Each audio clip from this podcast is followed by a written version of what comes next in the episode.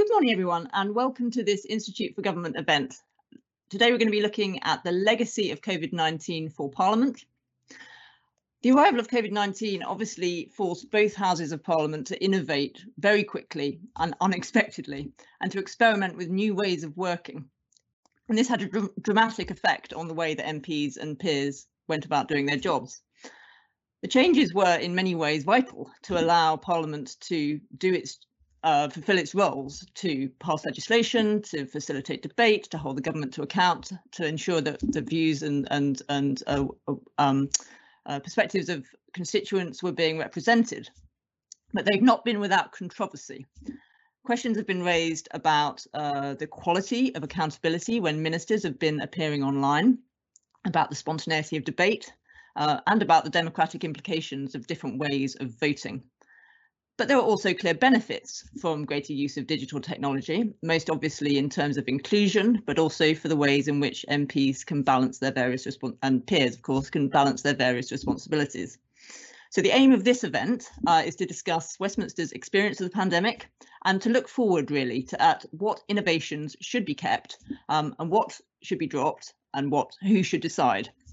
And I'm really delighted we've got a fantastic panel with us today to, to discuss all these questions with a range of different perspectives. So we should have a really rich discussion.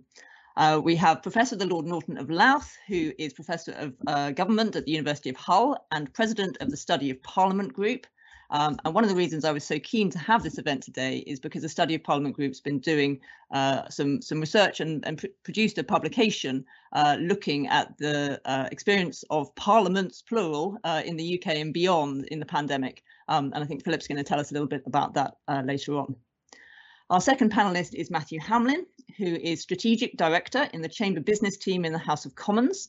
And he's been uh, really in the thick of the, all the uh, uh, innovations and changes that have happened in the House of Commons uh, to accommodate the, the pandemic. And, and so he's got a really fascinating insight, I think, in, into what's gone on, and hopefully he'll be able to share that with us today.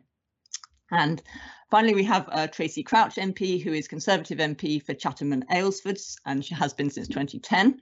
She's, of course, former Minister for Sport, Civil Society and Loneliness, and as announced yesterday, chair of a new review into the governance, financing and regulation of football after six English Premier League teams joined a cast list of big teams from across Europe and announced their intention to form a breakaway European Super League.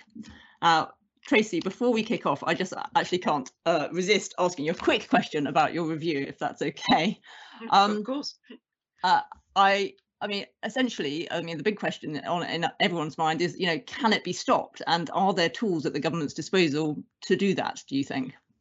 Well, I think that both the Prime Minister and the Culture Secretary have set out very robust uh, views on this. I think they've made it very clear that they will do all they can uh, to stop this from going ahead. And I think that there are many things that they will be looking at uh, as part of that process. Uh, what they are looking at in the, uh, the European Super League will run parallel to what I will be looking at in the long term financial sustainability and governance of football. Uh, but it is undoubtedly the case that the news around the uh, ESL has certainly triggered uh, the review into the future of football. And and just to make to make this a sort of parliamentary question, um, if what the government wants to do uh, involves some kind of legislation, is there literally the sort of the time available to pass legislation that might be needed before um, the, the the the season would kick off in August? Well, I'm, I'm not sure that the, the, there will be proposals put forward for the season kicking off in August, um, but certainly uh, it has been made very clear that um, the government is going to look at everything. And for me, there is nothing off the table in terms of the review. Um, so I think if we do get to a position where legislation is required for perhaps some regulatory uh, purposes, then I suspect that the time will be made available for that to happen. Great.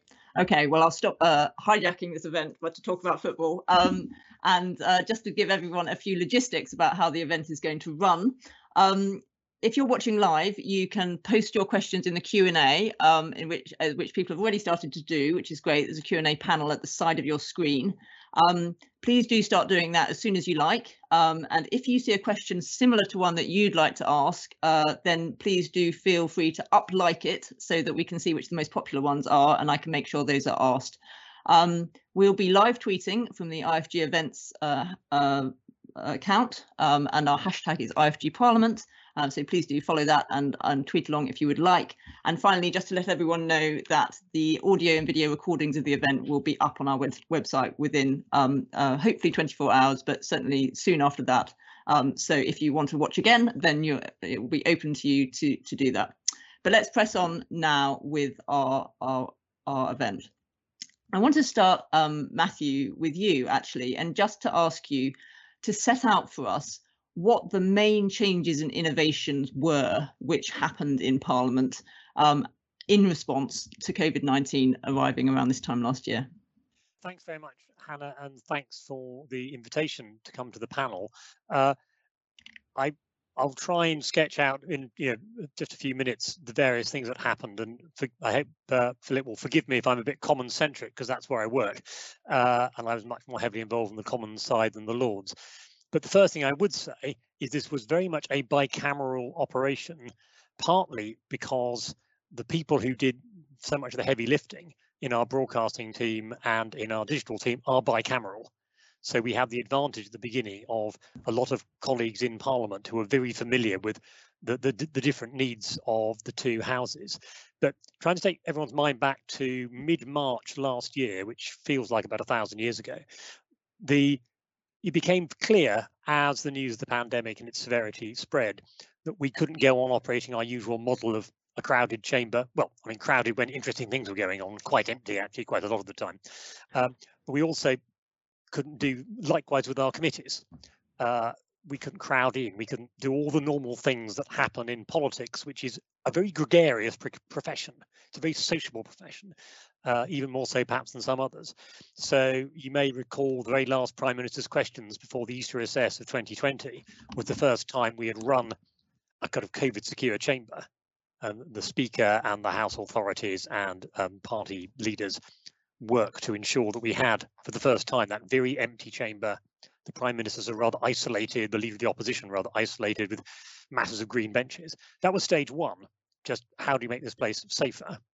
But it then became clear that we we couldn't do everything physically because members were shielding, the government's advice was to work from home if you can, and we were getting challenges from members you know, to the speaker, to my boss, the clerk of the House of Commons, and no doubt the same was happening. The Lord saying, there must be a way of innovating to make you know yeah, if, you know, there's the classic, well, if I can speak to my grandma on Zoom, why can't X, Y, Z? So the, the trailblazers on this, as so often in Parliament, were the select committees. So in the Commons, we passed a resolution um, before the Easter recess, which allowed committees to meet with members participating using elect electronic means authorised by the Speaker, which meant that that took place on the Tuesday. On the Friday, Jeremy Hunt chaired the first virtual meeting of the Health and Social Care Committee on COVID. And over the Easter recess, we had the, possibly the busiest Easter recess anyone can remember in the committee office. It very rapidly became very easy to run virtual meetings. Um, so the chamber then had to learn from that. So we had three weeks in the Commons and about the same amount of time for the Lords to work out how to take the principles of outside broadcast basically applied in the chamber. So by the time the House came back from the Easter recess 2020, the Commons started with uh, a hybrid model. Uh, the Lords initially started with a virtual model, uh, which later became a hybrid model with a certain amount of trying out different uh, technology platforms. We both ended up using Zoom, um, and we started small the speaker said the thing we must be able to do is scrutiny of the, the executive. So we ran with questions and ministerial statements on a hybrid basis, quite a lot of breaks between items of business because we were just really making this up as we went along. It was slightly terrifying because um, because we had three weeks to get it right. And then gradually we extended that to other items of business uh, and the Lords likewise gradually built up. And this is against the background of an incredibly busy program of committee meetings. So we were also furiously upgrading all our committee rooms to, allow more and more uh, capacity for virtual and hybrid meetings. Um, the other thing we discovered we couldn't do in the usual way was voting in either house, which is, you know, it's about as COVID insecure as you can get. Let's find an ill ventilated corridor and deliberately make it very crowded repeatedly. Uh, and not a good look. So we devised a series of methods in both houses for COVID secure voting. Um, we in the Commons and in the Lords initially adopted electronic remote voting, which is another piece of kit which was rolled out very, very fast. Uh, the Lords have kept that. Members can vote using their device from wherever they are. The Commons uh, did it and then uh, did not um, continue with it. Um, that was a, a, decision in effect by the House. So we moved on to a series of other systems. We've ended up with members swiping their security passes on pass readers to generate the votes, which means we can spread out the the flow of members through the lobby. We then made it even safer as we particularly we got into the the most recent lockdown uh, by extending proxy voting, which the House had introduced a few years earlier for members on parental leave, and we extended it essentially to anyone who applied for it which means we have very few bodies actually going through the lobbies. So it's a lot safer now. So, I mean, that very quickly is all the things we have done since uh, December when we, moved back to, I should say, last summer was uh, spring summer, we moved back to merely having hybrid scrutiny. So members who want to take part in debates on legislation or general debates had to be there in person. That was controversial, obviously. Um, as the pandemic took hold again later, late last year, we went back to a model where the entirety of normal proceedings in the Commons were hybrid. And you know, as as a result, um, you will see in the stats, which I might quote later on, a big spike in the number of members taking part virtually. I think currently it's about a third of all uh, participation, um, and sometimes higher. But it's very rare we have fewer than 100 virtual contributions on any sitting day, or any sitting week. So I think I'll stop there. Um, so we're now looking forward to if and when we unwind it all again. But I'll, that was that was a kind of whistle stop tour. Brilliant. Thank you very much, Matthew. Um, Philip, can I ask you to come in and give us the Lord's perspective? Um, because obviously some some similarities, but also some important differences, I think. Uh, yes, indeed. I mean, some key uh, differences which Matthew has, uh, has touched upon. Um, I think my opening point, though, would be to give credit to um, the staff who've made all this technically possible because put in comparative perspective parliament's done rather well compared to many other parliaments in being able to proceed in the way uh, that it has so i think we should acknowledge uh, that i think that's been very important there are all sorts of problems with the proceedings, but the fact we have proceedings is, I think, absolutely vital and the way uh, that's been achieved. We should uh, commend those responsible for it. Um, in terms of the Lords, I think it's important to put it in context that um, we have a problem with size. We've got lots of members, but a relatively small chamber, certainly relative to the Commons chamber. So with us, we can only have 30 members in the chamber at any one time socially distanced but we've got over we've got approximately 800 members. So a particular challenge enabling us to uh, do our uh, uh, uh, normal task. Um, as Matthew has said, we started meeting virtually. We've then moved to hybridity, and we've maintained uh, that uh, throughout. Um, we have to sign up in advance for whatever it is, including supplementary questions, you know, taking part on amendments with legislation. Um, and when you sign up, you indicate whether you're going to be present physically or um, in virtually. And because of the numbers factor, most will be contributing virtually. Um, the other point I'd make, Matthew's alluded to it, is uh, we vote electronically. We've not ex now experimented with other means. We've just maintained that. Um, so we've been consistent and it, it's not been problematic. Um, it's it's very easy to do. I've got my Lord's laptop here. If there was a vote, I'd hear the vision bells. Um, I just press a button. Um, that would be it. So there's certain convenience to it, quite controversial in the sense that perhaps a bit too uh, uh, uh, convenient. Um, and it does mean um, wherever you are, you can vote. So uh, sort of arguments for and against. But um, with us, as I say, we've not followed the commons, so there's no proxy voting because we don't need it. Um, uh, we've just maintained that from the beginning and uh, hardly any technical problems. It's um, been, uh, as a process, it, it's worked well. Thanks, Philip. And just to kind of um, to follow on from that, I mean, you wrote in the in the study of Parliament Group publication about some of the sort of the pros and cons as you felt of, of the way in which those those um, innovations have played out. Do you want to give us a little uh, a bit of a flavour of that, and then it would be really interesting to hear the Tracy's view from the other from the other end of the building. Yes, if I was identifying a number of the uh, limitations, I mean, as I it, it's worked, but there are problems deriving from uh, by virtue of the small chamber, um, and that we have to keep adjourning between proceedings for members to go out, others to come in. So there's a time factor. It becomes very clunky. I've mentioned you've got to sign up at advance, so there's no spontaneity. Um, we took the decision um, that there would be no interventions. So it, it's problematic. You can't intervene. So ministers the dispatch box delivering a speech members can't challenge what the minister's saying. Uh, and the other factor, as I say, with the particularly with so few members being able to be in the chamber, that you don't get a feel for the House. You don't know what the reaction is. So members may be dispersed watching, might be up in arms, or might all be cheering, saying that's absolutely wonderful. You've absolutely no idea whether you're carrying the chamber with you or not. I mean, that applies to any member speaking, not just uh, ministers. So, and the other downside um, is that although we've been able to formally um, recreate the chamber and committees uh, in hybrid form, but we've got them. So we've recreated the formal space. What's totally missing is the informal space. So we don't have a virtual equivalent of the Bishop's Bar or even of the corridors where members can come together informally. And that's a vital part of parliamentary life. You need that informal contact for the purpose of information exchange. It's vital political intelligence. You need it to lobby if you're wanting to get an amendment through and things like that. Um, and uh, mind you, it's also important from the point of view of socialisation for new members.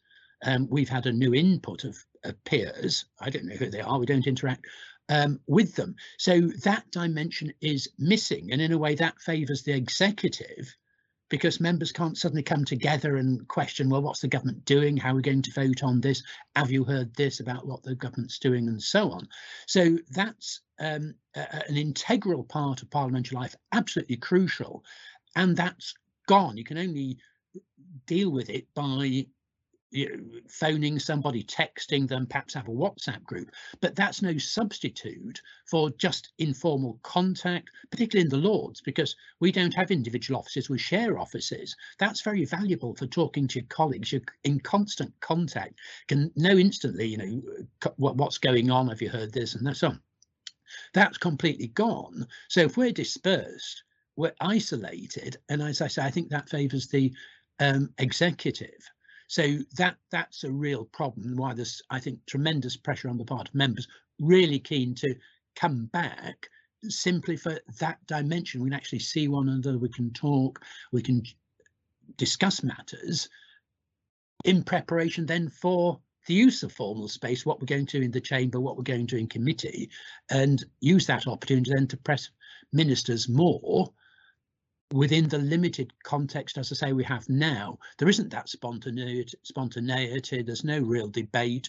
You can't intervene when ministers are at the dispatch box. So those are the sort of the problems at the moment that coming back together would address, or whether we could advance using, you know, having an electronic, as I say, a virtual Bishop's Bar uh, for informal contact. As an aside, picking up on what Matthew was saying about the importance of bicameralism as well, the informal dimension is so important for seeing members of the other house, because um, otherwise you tend not to know what's going on down the corridor, other than talking to members of the chamber, bumping into them and having a, a, a discussion. So in terms of parliamentary life, it's been so important in the past couple of decades, the existence of Portcullis House. Uh, the social space there, particularly for members coming, you know, meeting informally from the two uh, chambers and just observing what's going on. That's what's that's what's missing. So I think that's the real problem. If we're looking at it from the point of view of um, calling government to account, you need that informal interaction. That's really fascinating, Philip, and I'm, I'm particularly interested by the, these questions of what what digital can't do in terms of both the sort of you're talking about the cues that you do or don't get from the, the chamber, and but also the the sort of the informal spaces. Tracy, um, it would be really good to hear your perspective from the from the Commons end of of the building. Um, the benefits, the challenges of, of doing everything online. And, and I'm particularly interested in whether you've been surprised by your reaction to any of the things that have been done, or the things that you had preconceptions about, um, and maybe you feel differently about now that now that you've seen them in action. Well, I mean, first thing to say is I think Matthew and his team have done a phenomenal job in terms of very quickly transforming the way uh, Parliament works so that we can continue uh, to engage in our parliamentary duties. I think the challenges for me, I think they're twofold. I think that the, the first is personal and the second is procedural. Um, and I think the, the first, as, a, as from a personal perspective, is that in ordinary times, I leave my home in Kent on a Monday. Um, I come up to Westminster and I stay in Westminster uh, until a Thursday. And it means that I am completely focused uh, on what we are doing in Westminster. And, um, you know, there, there may well be distractions, uh, but, you know, you, you're there for the duration and you sort of compartmentalize the, the the work of of your you know the parliamentary side of of the work that you do as an MP. When you're at home, um, especially if you have a small child, um, it is actually very difficult to work your normal parliamentary hours that you would be working um, uh, in Westminster because you suddenly have a you know a small child home at three o'clock in the afternoon. And as you can see now i'm you know doing this zoom from a utility room because he is home from school today uh, unfortunately. And um, so i'm currently hiding uh, in the utility room so that i can participate in the zoom. And it is thanks to the star wars dvd that is currently keeping him occupied that i'm allowed to sort of kind of do this. But um, you know, we don't all live in enormous mansions and we don't have nannies and we don't have, you know, all these other things that people think that MPs do have uh, in order to be able to uh, just carry on, you know, and do an eight o'clock kind of parliamentary debate when actually, you know, you're home, so you should be putting your son to bed type thing. That's a personal thing and everybody is different and all the circumstances are different and many people have been able to do that. I just have not been able to do that um, so I've, I, I, can only participate in parliamentary uh, uh, discussion where there is an option for me to be able to do so. Either he's at school or he's out or, or, or otherwise. Procedurally, I think there's been it, there's been an evolution uh, of the uh, of the procedures. Um, that Matthew alluded to to some of the controversy about um, parts of Westminster not being uh, open to um, members to be able to debate from a virtual perspective. And I'm afraid, afraid I found myself at a bit of a centre of a storm on that, uh, in that um, there was a Westminster Hall debate on breast cancer. Uh, and having gone through breast cancer over the last nine months, you know, I, I, wanted to be able to participate in that just because I suddenly learned quite a lot of new things about diagnosis and treatment and the needs of hospitals and uh, and for, you know, uh, checking and so on. So I, I could have, you know, I think valuably you know, contributed to that discussion. Um, but at that particular point, Westminster Hall wasn't open for um, the broadcast uh, of virtual proceedings, and and that has changed. And again, that's down to Matthew and the lead of the House, and I think some good consensus across the House about how how we can make that work. Um, but um, but it was frustrating at the time, and that's not Matthew and his team's fault. There were just technical issues that made it impossible to do so. I do think that there are some plus sides eh, to things like proxy voting.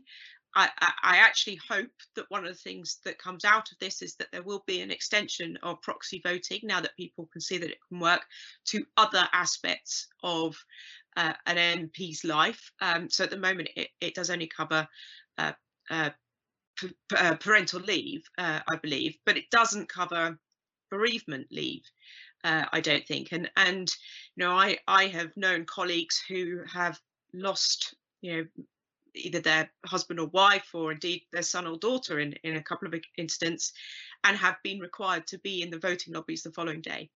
And you know and i think that's really hard. And i think actually if we want more people from different backgrounds coming into parliament representing the constituents then we have to look at some you know alternative ways to make it an acceptable place to work. Um, I completely agree with Lord Norton about some aspects around the scrutiny.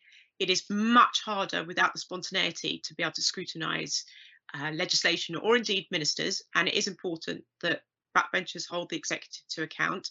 Um, and I'm not just saying that because I was once a student of Lord Norton, um, but uh, uh, but I do think it is, you know, it is part of our role as part of our duty um, as parliamentarians to hold the executive to account.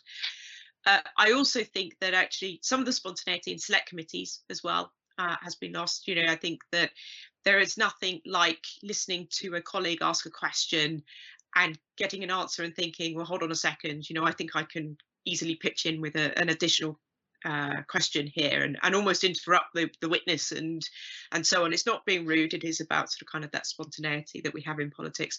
And the other point that Lord Norton made, which I think is is really important, uh, is that actually a, a, lot of what we do uh, and the conversations that we have are, go way beyond the chamber and um, we just don't have that ability at the moment to be able to talk to ministers uh, direct about either a constituency case uh, or wider policy matters.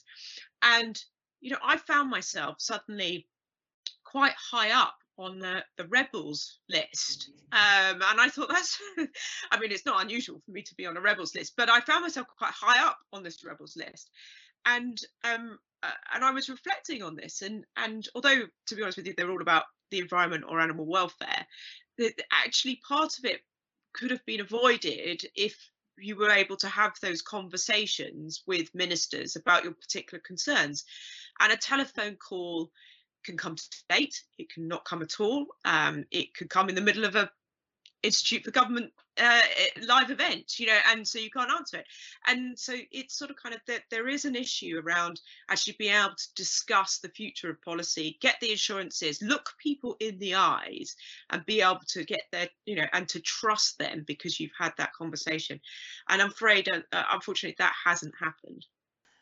That's that's really fascinating to, to hear that experience. And I, I want to ask you you all now about what you feel i mean you've you've everyone's touched on this to an extent but what you feel about the effectiveness with which um, parliament can can fulfill its various roles in this in this current situation. I mean clearly um, you know it is operating in a way that actually social distancing might have meant that you know in, and in some countries certainly you know parliament has has just not met parliaments have not met um, uh, or certainly didn't for, for, for, long periods. And you know, we're it's fantastic that we're not in that situation, but there are implications, I think, for effectiveness. I wanted to come first on this question and just pick up a, a question that's come through um, uh, on the Q and and put it to you, Matthew, which is about participation levels.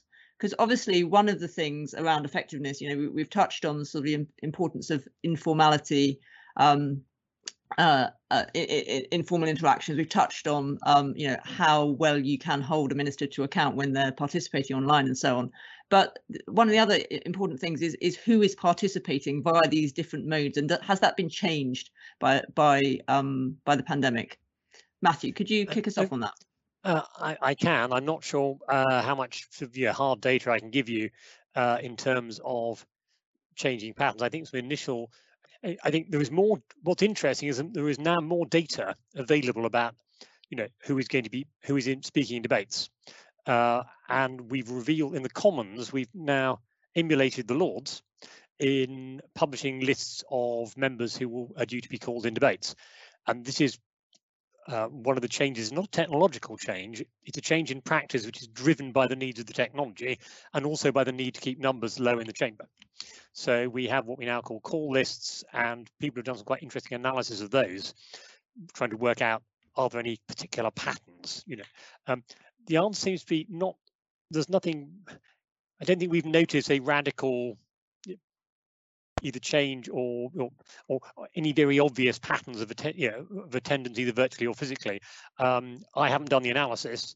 Um, as you would expect, um, we have a lot of virtual participation from Scotland because it's further away, um, and it is yeah more of a hassle to get here. But it's not it's not consistent. I, a lot of time members attend in person. I mean, absent the ones who were shielding and obviously couldn't leave leave home. Some of it is down to almost personal preference, and increasingly we've noticed recently that members switch between modes. Uh, now we've made it very easy.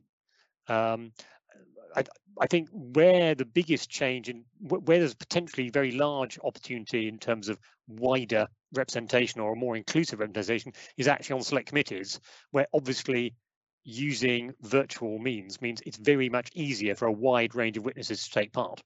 You know, witnesses who might past say, well, I didn't want to give up a day to come to London to go in front of committee with all the uh, the hassle involved in that, can much more easily come in for a couple of hours Zoom Zoom um, uh, conversation with members. And I think committees have noticed that. I think some of the all-party groups have noticed that as well.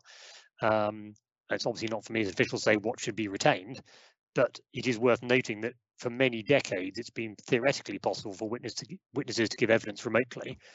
We've now finally, thanks to this crisis, upgraded our ability to do that much more. So I suspect that that is here to stay because we've made it technologically more possible.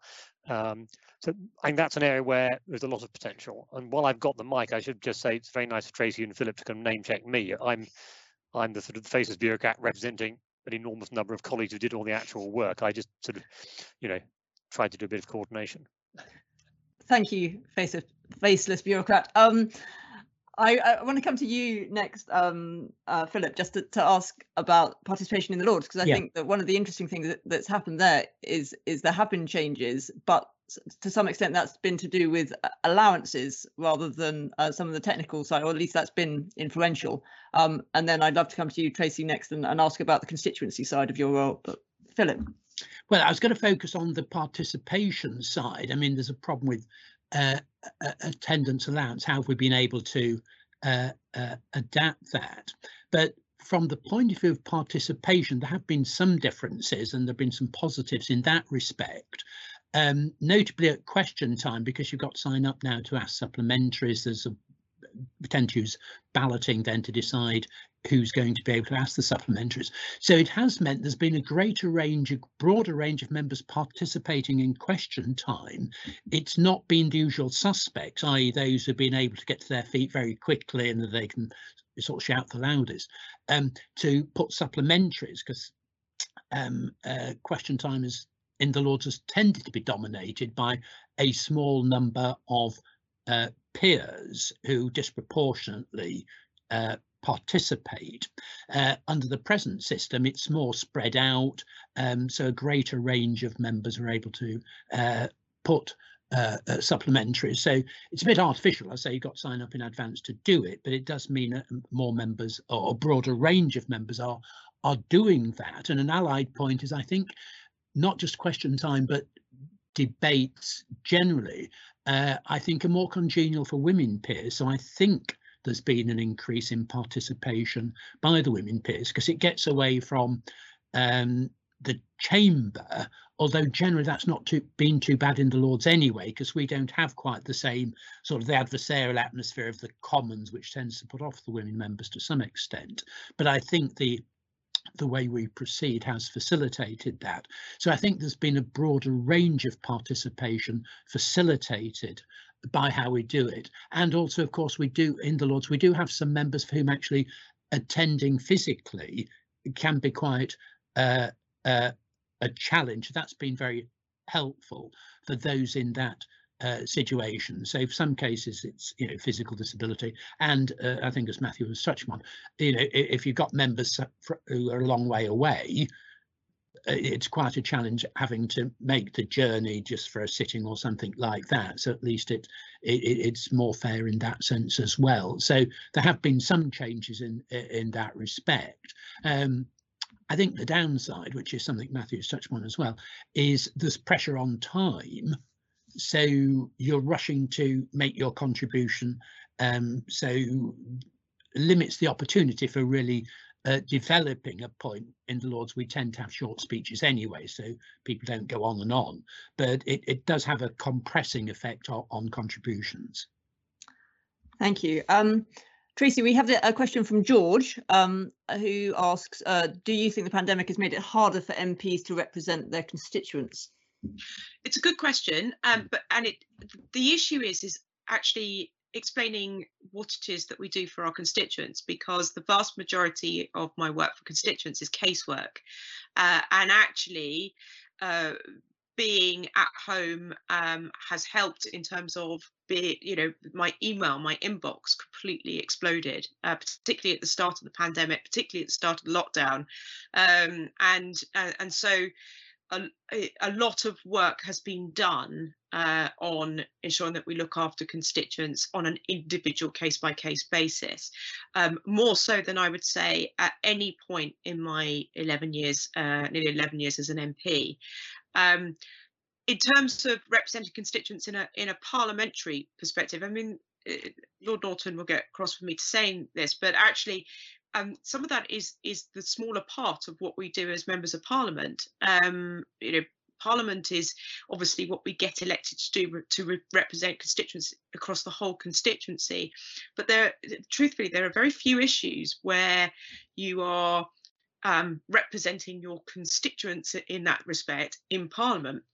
Um, you know you are there to support government leg legislation as I uh, uh, as a government backbencher, but what we do from a constituency perspective uh, is difficult. Where the challenge would have come is if, for example, there was a particular issue that was quite unique to a constituent and does require perhaps some legislative change or a policy debate on it, um, then having a, a, debate in Westminster Hall or having an adjournment debate on that particular issue that the you know the individual constituent has found themselves in, um, that has been a bit more challenging, or uh, but not impossible, thanks to Matthew and his team. Uh, the um, uh, where where it is um, we can still ask questions. So I can still go into transport questions and ask about the Aylesford towpath, or you know, I can still go to DWP questions and ask about, you know, the, an issue to do with um, drop curbs or you know disability or things like that. So we can still do all that, but I think my point is is that please don't underestimate what we do as MPs at our laptops, um, because that is um, that's what's really exploded uh, over the past year. Yeah, I'm sure. I'm I'm sure that's that's true. And the rest of us who are sort of um, also experiencing back-to-back Zoom or Teams meetings, there's, there's a different stress and strain also on on people. I think as individuals having to to do everything at their at their laptops too. I want to move on to a, a different question about effectiveness, which has come in from uh, Nick Walker, and he says. Um, there's a view that Parliament has been effectively bypassed by the government in its response to the pandemic, for example, by the use of delegated legislation for all the main public health restrictions, which has only had the most cursory scrutiny and debate in Parliament, and in some cases none. Um, do panelists agree with that view? And in hindsight, are there ways in which uh, both houses and their committees could have held the government to account better over the last year? Um, Tracy, can I start with you? And I should say, Matthew, I'm not going to ask you to express a view on this one. I, I, mean, I'd say that's a great hindsight question. Um, and you know, the truth is, is when the pandemic started, yeah, a lot of these things needed to be done really quickly, and I think that we had to put our trust and our faith as members of parliament, and indeed as members of the public, um, to mm. into what was being done. I think as time has gone on, um, there has been more scrutiny, uh, and that is something that has happened because of concerns that were raised by colleagues.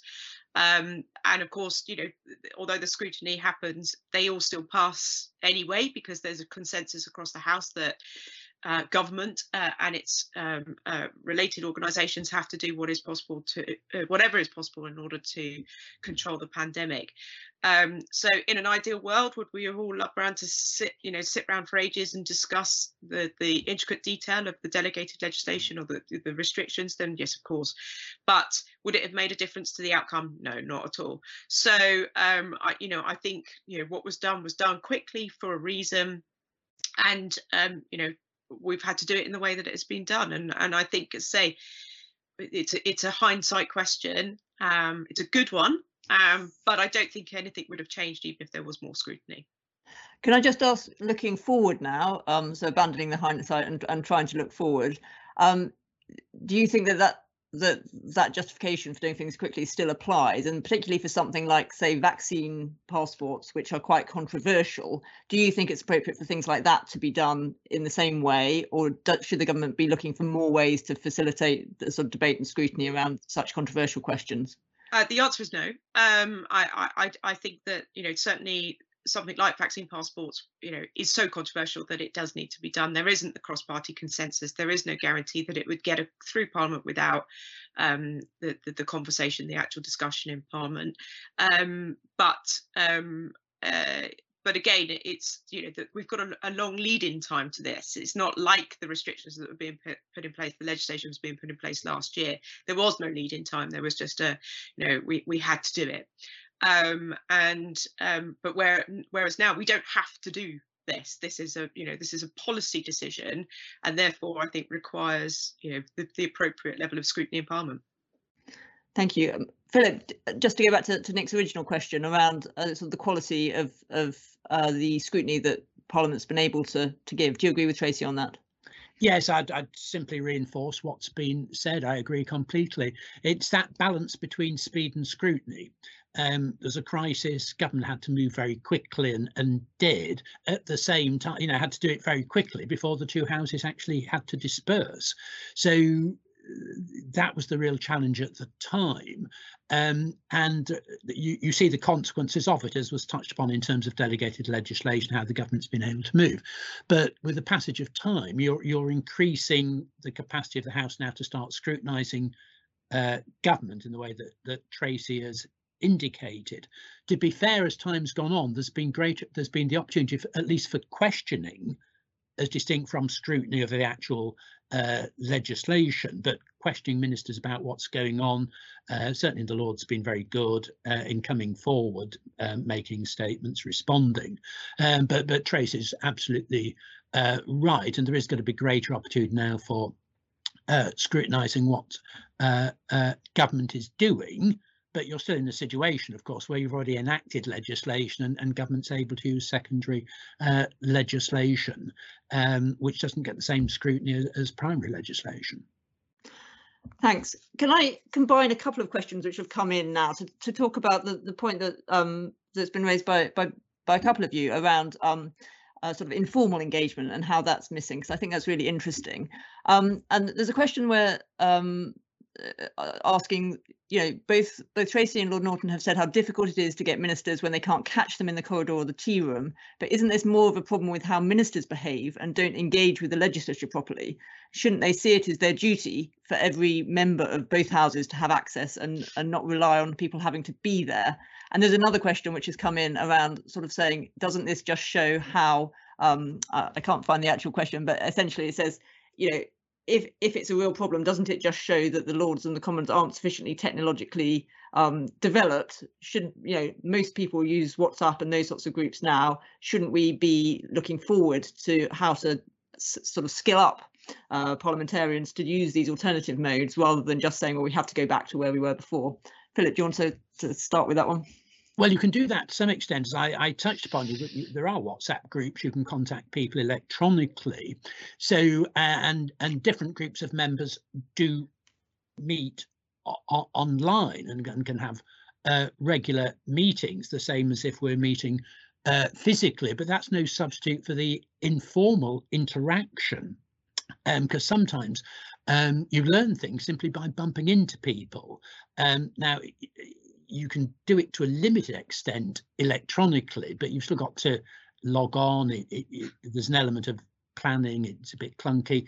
Um, whereas, as I say, if you bump into somebody, if you're sharing a room with them, um, you find out what's going on. It's a valuable form of political uh, intelligence and the speed with which you can do it at times, if you've really got to move, uh, you uh, can do and it's sort of different situations. Um, uh, in a debate before you vote, you might be chatting to members about how you feel the minister's responded to that. If you're uncertain about how you're going to vote, you want to chat to others, things like that. Uh, you can. So it's the immediacy of it, the spontaneity, and as I just generally the the informality. So yes, we could go further down the road electronically to move in that direction, but you're never going to be able to, I don't think, replicate it um, in the way that you can simply by having that uh, informal space available uh, for uh, members. And Tracy, could could some of this be solved by ministers behaving differently? So I can answer this from both a previous minister perspective and as a as an MP. Um, the words that strike fear into your civil servants uh, when you're a minister is i'm just going to pop over to the commons for lunch. Um, that's the point that they lose all control over your diary over your um, you know policy discussions and everything. And you know you can absolutely guarantee that you'll come back from just an hour uh, in the commons with a whole list of things that either the civil servants had to do or a brand new policy that you've just discussed over lunch. Um, so you know there is um, uh, you know, the, the, I, I, guess the for, for the civil service with with their ministers not in um, the Commons at the moment, it may well be a wonderful thing. Um, but for us backbenchers, it's slightly different. And from a backbencher perspective, you know, my head is cluttered with a thousand different issues going on all at once. And it's only triggered, you know, when I see that particular personal minister walking down the corridor, you know, and it sort of kind of I could be sitting there thinking, you know, uh, about I, I don't know the football review, and suddenly see Zac Goldsmith walking down the corridor and think, oh, I must remember to ask him about snares, you know, and it's sort of kind of that's those that the actual physical, you know, aspect of seeing people in Parliament is what triggers the conversation. It's, it's here somewhere, but it just needs unlocking and um, you know, so that, that's the, the, the, difference at the moment. I, I think with what is going on, um, and I'm certainly. I mean, I'm looking forward to things going back to some sort of normality uh, in June. I think it's one point I haven't made, and I think it's really important that I make is that, you know, MPs are doing what many, many people across the country are doing and are working from home in order to stop the spread of the virus. Um, you know, we're, we're not here because it's far more convenient. We're not here because it's uh, you know easier because as you can see for some of us it's not. Um, we're, we're not here because you know we're lazy. It's because we've been told to, like many many other people, and you know I, my background reflects uh, the same the same as millions of working mums across you know the country who are trying to juggle doing a job which happens in my case to be a member of parliament and bringing up a five year old and you know and and so i think that you know these are the challenges and and trust me when june june comes and i can leave home on a monday and come back again to the family on a thursday you know i will be on that first train Thank you. Um, and you know, I have my uh, background on, so that you can't all see that I'm uh, sitting in my bedroom, which is uh, a common uh, experience, I think. Um, Matthew, can I just ask you to tell us a little bit about the staff perspective on this? Obviously, you know, it's not just members whose um, uh, jobs have changed completely. Um, and we had a, a, a question asked about um, which which I you know you may want to touch on and I'm interested in in the others views on but about the balance which should be struck between what members want and what staff need in terms of uh, sort of flexibility and ways of working but if you could just start us off with the sort of main changes and, and the experience of staff that would be really interesting. Uh, thanks very much. Uh, as i think trace has already alluded to in parliament is facing and its staff are facing all the same challenges that everyone else is. And i would also say that also goes for members staff who are being used whose whose operating model changed sort of overnight from coming to Westminster to do their job to like everyone else doing it at home. Um, and actually, I, I, just do generally feel really sorry for a lot of those member staff for whom a lot of the excitement of the job, although it's obviously wonderful working with people like Tracy and Philip, is also being at the centre of you know being being in the room where it happens, as it were. And suddenly you're not getting. I've talked to a few members who said, look, frankly, people who work for me didn't come to work for me just because they thought I was wonderful. They like being here, and it's a very different, you know, proposition. You know, if you're sitting at home, but for, for staff, um, we did, a, I think, a pretty good job in rapidly converting everyone to work from home. It really helped. We'd already instituted things like Office 365, uh, so everyone had laptops which had their Office on them, and we'd spent a lot of time helping people set up at home. The experience has been pretty mixed. I have some colleagues who are delighted and they're saving you know several thousand pounds a year on season tickets coming in from Kent or wherever. And you know, and they work in the kind of jobs where they very rarely need actually need to come to work. They're in you know in finance or planning or whatever. There are others for whom it's it's they've uh, they've really struggled. You know, uh, to the yeah, we we worry a lot about the mental well-being of a lot of our colleagues because they are stuck sometimes you know in quite inappropriate domestic circumstances and work has been a great you know, liberated from that. Um, but we've done things, you know, as a small example of how we changed our service model back in March last year, we closed the table office. For those who don't know what that is, it's a small, ill-ventilated, crowded room at the back of the speaker's chair where members go in and get instant advice and table questions, can discuss procedural issues. And uh, my colleague was then in charge at the time, just decided, no, we're going to move to an entirely online telephone email delivery model. And we've shut it and we haven't reopened it. So nearly the entire operation of dealing with questions and early day motions and writing the order paper and so on is almost done entirely, you know, remotely. Um, and that is a model which we've adopted in quite a few other areas. Select committees, it's been a real mixture. Um, sometimes when we've had hybrid or virtual meetings, we've had to have one or two people on the estate. And some people have basically said, can I volunteer every time there's a meeting because I want to get out of my squalid bedroom, you know, in a shared house full of people I don't know, and actually come to Westminster. Uh, we did a survey of us. We've done obviously been surveying our staff. There's quite a strong appetite, as elsewhere in, in the world, for continuing some kind of hybrid working model. Oh, I should also add we've had staff who can only work at work. Yeah, security guards, doorkeepers, catering staff. They've had to come in throughout the entire pandemic to keep the show on the road. We, we've reduced numbers. You know, you close entrances, you cut that back on catering, so you don't have all of them there all the time. Um, but you know, there's always been a hardcore of people who have to be there, um, and I think people have had much the same experience uh, as people elsewhere. Some of it's really good, and they like working from home. I, I enjoy being able to, you know, wander around my, you know, my garden at lunchtime. But I've got a little garden, so I'm really lucky. So it's much easier for me working from home than it is for other colleagues. Hannah, Thank may I just yeah. sorry, Hannah, may I just come in on the back of Matthew, please? Sorry to interrupt. It's just that I think Matthew's made an exceptionally important point um, about parliamentary staff, and um, I, prior to the to the pandemic, um, we'd introduced in my office um, working from home on certain days anyway. Um, I have, you know, a, a, a mixed, uh, very small number of, of staff, and um, you know, one is a very young man who loves being in Parliament, and you know it is all about being in Parliament. I'm sure part of it is about working for me, but it is mostly about being in Parliament. Uh, and um, and yet I have uh, a lady in her 40s who actually quite likes uh, working from home on a th- uh, on a Friday, and I have a young man who has a dog who would rather save the money on a dog sitter than work from home, uh, uh, uh, you know, once once or twice a week, and that's fine because the work is still being done, and what they do is desktop related, and so in a way, I think what this has done is it's meant that we can, as as employees, which is what we are as members of parliament, can also look at the needs of our team, knowing that it can work at home. And if they have personal circumstances that means that they wish to work from home one or one or two days a week, then I think more members will now be amenable to that suggestion for our team. That's, that's really interesting. Um, and and can I sort of extend this point? You, you you touched there on you know how the needs of staff ought to be taken into account. I think is a really interesting question about how we now decide about which of these innovations are, are completely ditched, which are kept, which um, might sort of be adopted but used differently.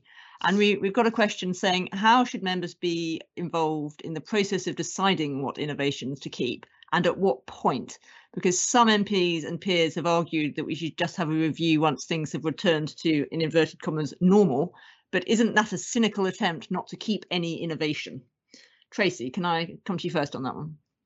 Yeah, I suspect that, well, there's already discussion going on. Um, I suspect that the procedure committee is continuing to look at this on an ongoing basis um, and will certainly, I mean, certainly did a quick review on the limitations uh, of proceedings uh, pre the changes that were made back in October, I think it was.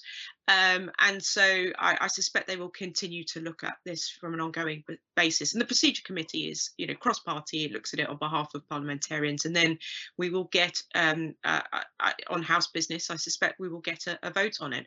Um, I don't know for sure, but I, I, I think that elements of proxy voting could um, remain um, or the, as much as I miss the tellers, um, who are all wonderful when we go through the division lobbies, um, uh, and normally crack a sneaky joke about Tottenham, uh, I, I, suspect some of the parliamentary pass uh, aspects of voting may well uh, be retained because uh, I think it make it much quicker.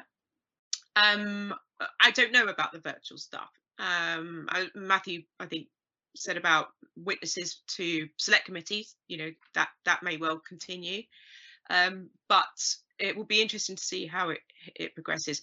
I think there is an appetite from the vast majority of members of parliament that we want to get back to more personal uh, discussion and debate. Um, I could see, and and I'm sure Lord Norton um, will have a view on this. I could see parts of it um, having a um, it continuing in the Lords, not least because, as Philip alluded to, it means that there has been a slightly wider uh, number of peers participating in proceedings. But I think in Parliament, uh, in the Commons, sorry, forgive me, um, I think there's a real sort of kind of appetite of you know colleagues champing at the bit to get back uh, into Westminster. And Philip, can I can I put the mm. same question to you, but also yeah. to ask, with your sort of professor of government hat on, is there a is there a question around the people who don't get a say in this? Who are the people who might like to be MPs, who would benefit from some of the innovations which might you know which the current set of MPs might say well we were happy with how it was before. That's why we stood for parliament. We we we'd agreed that would work for our for our circumstances. Therefore we don't need to keep those innovations. But we might be excluding a whole set of people who could become MPs because they don't get a say in these decisions yes I think um, it's going to be important in terms of process I think there is a certain um, frustration in the house at the moment with um, not being able to be involved in um, influencing uh, how we uh, proceed. So I think there'll be desire to ensure that there's a opening up of hearing from uh, members of how we go uh, forward. So I think you've made an important point. So I think it's that, that there needs to be that access to be as open as possible to input um, from uh, members, including those that you may not normally hear from, and anticipate, as you say, um, making it more inclusive and making it a more attractive environment of those who may wish to become uh, members. I think looking ahead as well, on your point about what may be continued, I distinguish between what I'd term continuity and reversion. By that, I mean there may be a pressure to carry on some of the uh, innovations at the moment. There, there may be a, some tensions over uh, do we continue with electronic voting? Do we go back to uh, doing it uh, physically? I think there'll be some pressure to allow at least some element of hybridity the recognition that some members it is very difficult for them physically to come in so an element of that um, i think the main pressure is to revert to what to go back to what we were before. But my point about reversion is that some things may not be continued, but when we move to restoration renewal, when we decant, there may be looking at hang on, should we use some of the things we were doing um, during the period of pandemic that um, might be useful. I can see certain pressures in that respect, which may be more um, cost uh, related, efficiency related, than actually effectiveness in terms of doing our job. So I, I have certain concerns uh, about uh, that, that the, the emphasis may be on that rather than enabling uh, the institution to actually fulfill its functions effectively and focus on what matters because coming back to an earlier point focus on what matters of ensuring that there is actually space for members to meet informally. So we're not just recreating formal space, chamber and committees, but the opportunity for members to mix informally, and also what I'd call public phase, the public facing side of the institution we tend to neglect. And there's problems with that, obviously, the uh, the moment, uh, and I'm very keen that we do actually address how to ensure that we interact with uh, members of the public, how do we disseminate information, but also how do we hear from members of the public and give them a feeling that they've got access as well. So those are some of the elements I think we need to be uh, addressing as we move forward. Thanks, Philip. I'm going to come to, to Matthew and, and let him um, uh, give us his views on that. And then Tracy, I'll come to you for a final word. And I'm particularly interested in that point, uh, your view on that point Philip made about the implications for the restoration and renewal programme of, of what we've experienced during the pandemic. But Matthew, um, a process for, for deciding yeah, what I, It's an interesting one and it probably work differentially in the two houses. I think, for instance, the Lords, there's a kind of open-ended uh, standing or temporary order which allows committees to meet virtually. Yeah. In our in the Commons, it's extendable for as long as you know the speaker can go on renewing it, um, but it could in theory be switched off at any time. And all the underpinning standing orders in the House of Commons all have an expiry date, and you know theoretically those could just lapse. And because the government tends has you know the the, the initiative over the agenda of the House, um, in principle that we could revert to the previous arrangements without any proactive decision by the House. And something like that happened right back at uh, early June last year.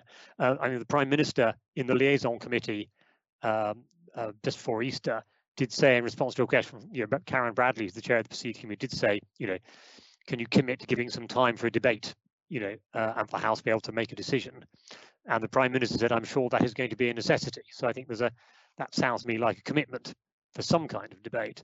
Um, but it, just you know, what whether we just decide to switch everything off again or keep things or put things on the shelf for use again. I, I noticed a comment from Baroness Hayman in the sidebar, and I'll promise I'll shut up in a moment, about what is our disaster recovery plan.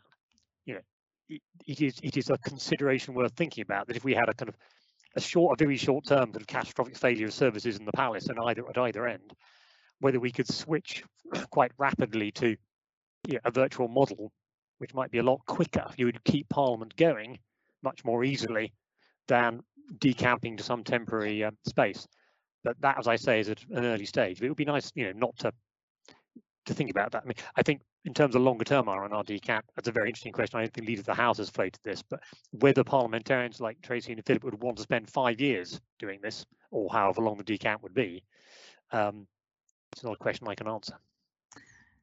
Thank you, Matthew, and uh, thank you for mentioning the the point in the sidebar. I encourage people to look at the Q and A because actually there's quite a lot of useful points that have been put in there and responses actually from people uh, relate uh, to, to some of the questions, people with some useful information. So, Tracy, I'm going to give you the final word because we actually unfortunately have to draw this event to a close.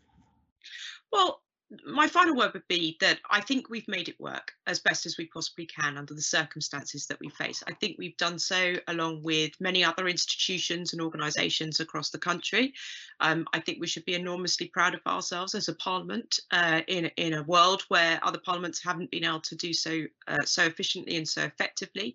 Um, so I think that is a really important thing. I think there will be learnings from this, uh, and I think that's a really interesting point that Matthew uh, has just made in response to Baroness Hayman about uh, disaster sort of kind of recovery procedures. It's something that we can certainly take away. And although contingency planning and, and consideration was always on the table, I think we've we've learned that you know more so than ever before we need to have these plans written and, and ready to go uh, at, at the drop of a hat. The, the, the, the, final thing I would say is that I, I think that we are, along with other parts uh, of the country, looking forward to, to reopening because Parliament isn't just about Parliament proceedings. Um, it is the nation's Parliament, and it is somewhere that they can come and visit. They can be, you know, uh, uh, involved uh, in the discussion. You can have the face-to-face meetings with members of Parliament, uh, members of the public, um, and you know, and and I think we want to get back to that position uh, as soon as possible. But it has worked um, to a great extent uh, throughout all the challenges, the ups and downs, um, thanks to the hard work of Matthew and his team uh, and other people across the parliamentary estate. Brilliant. Thank you so much uh, to everyone for joining us today. I think you'll agree it's been a fantastic discussion. I'm so sorry to everyone whose questions we we didn't reach. Um, there were very many I, I would love to hear an answer to. Um, but I'm afraid an hour is all we have. So my um, my very great thanks to everyone, uh, to, to Lord Norton, to Matthew, um, and to Tracy Crouch for joining us this morning. And uh, have a lovely day, everyone.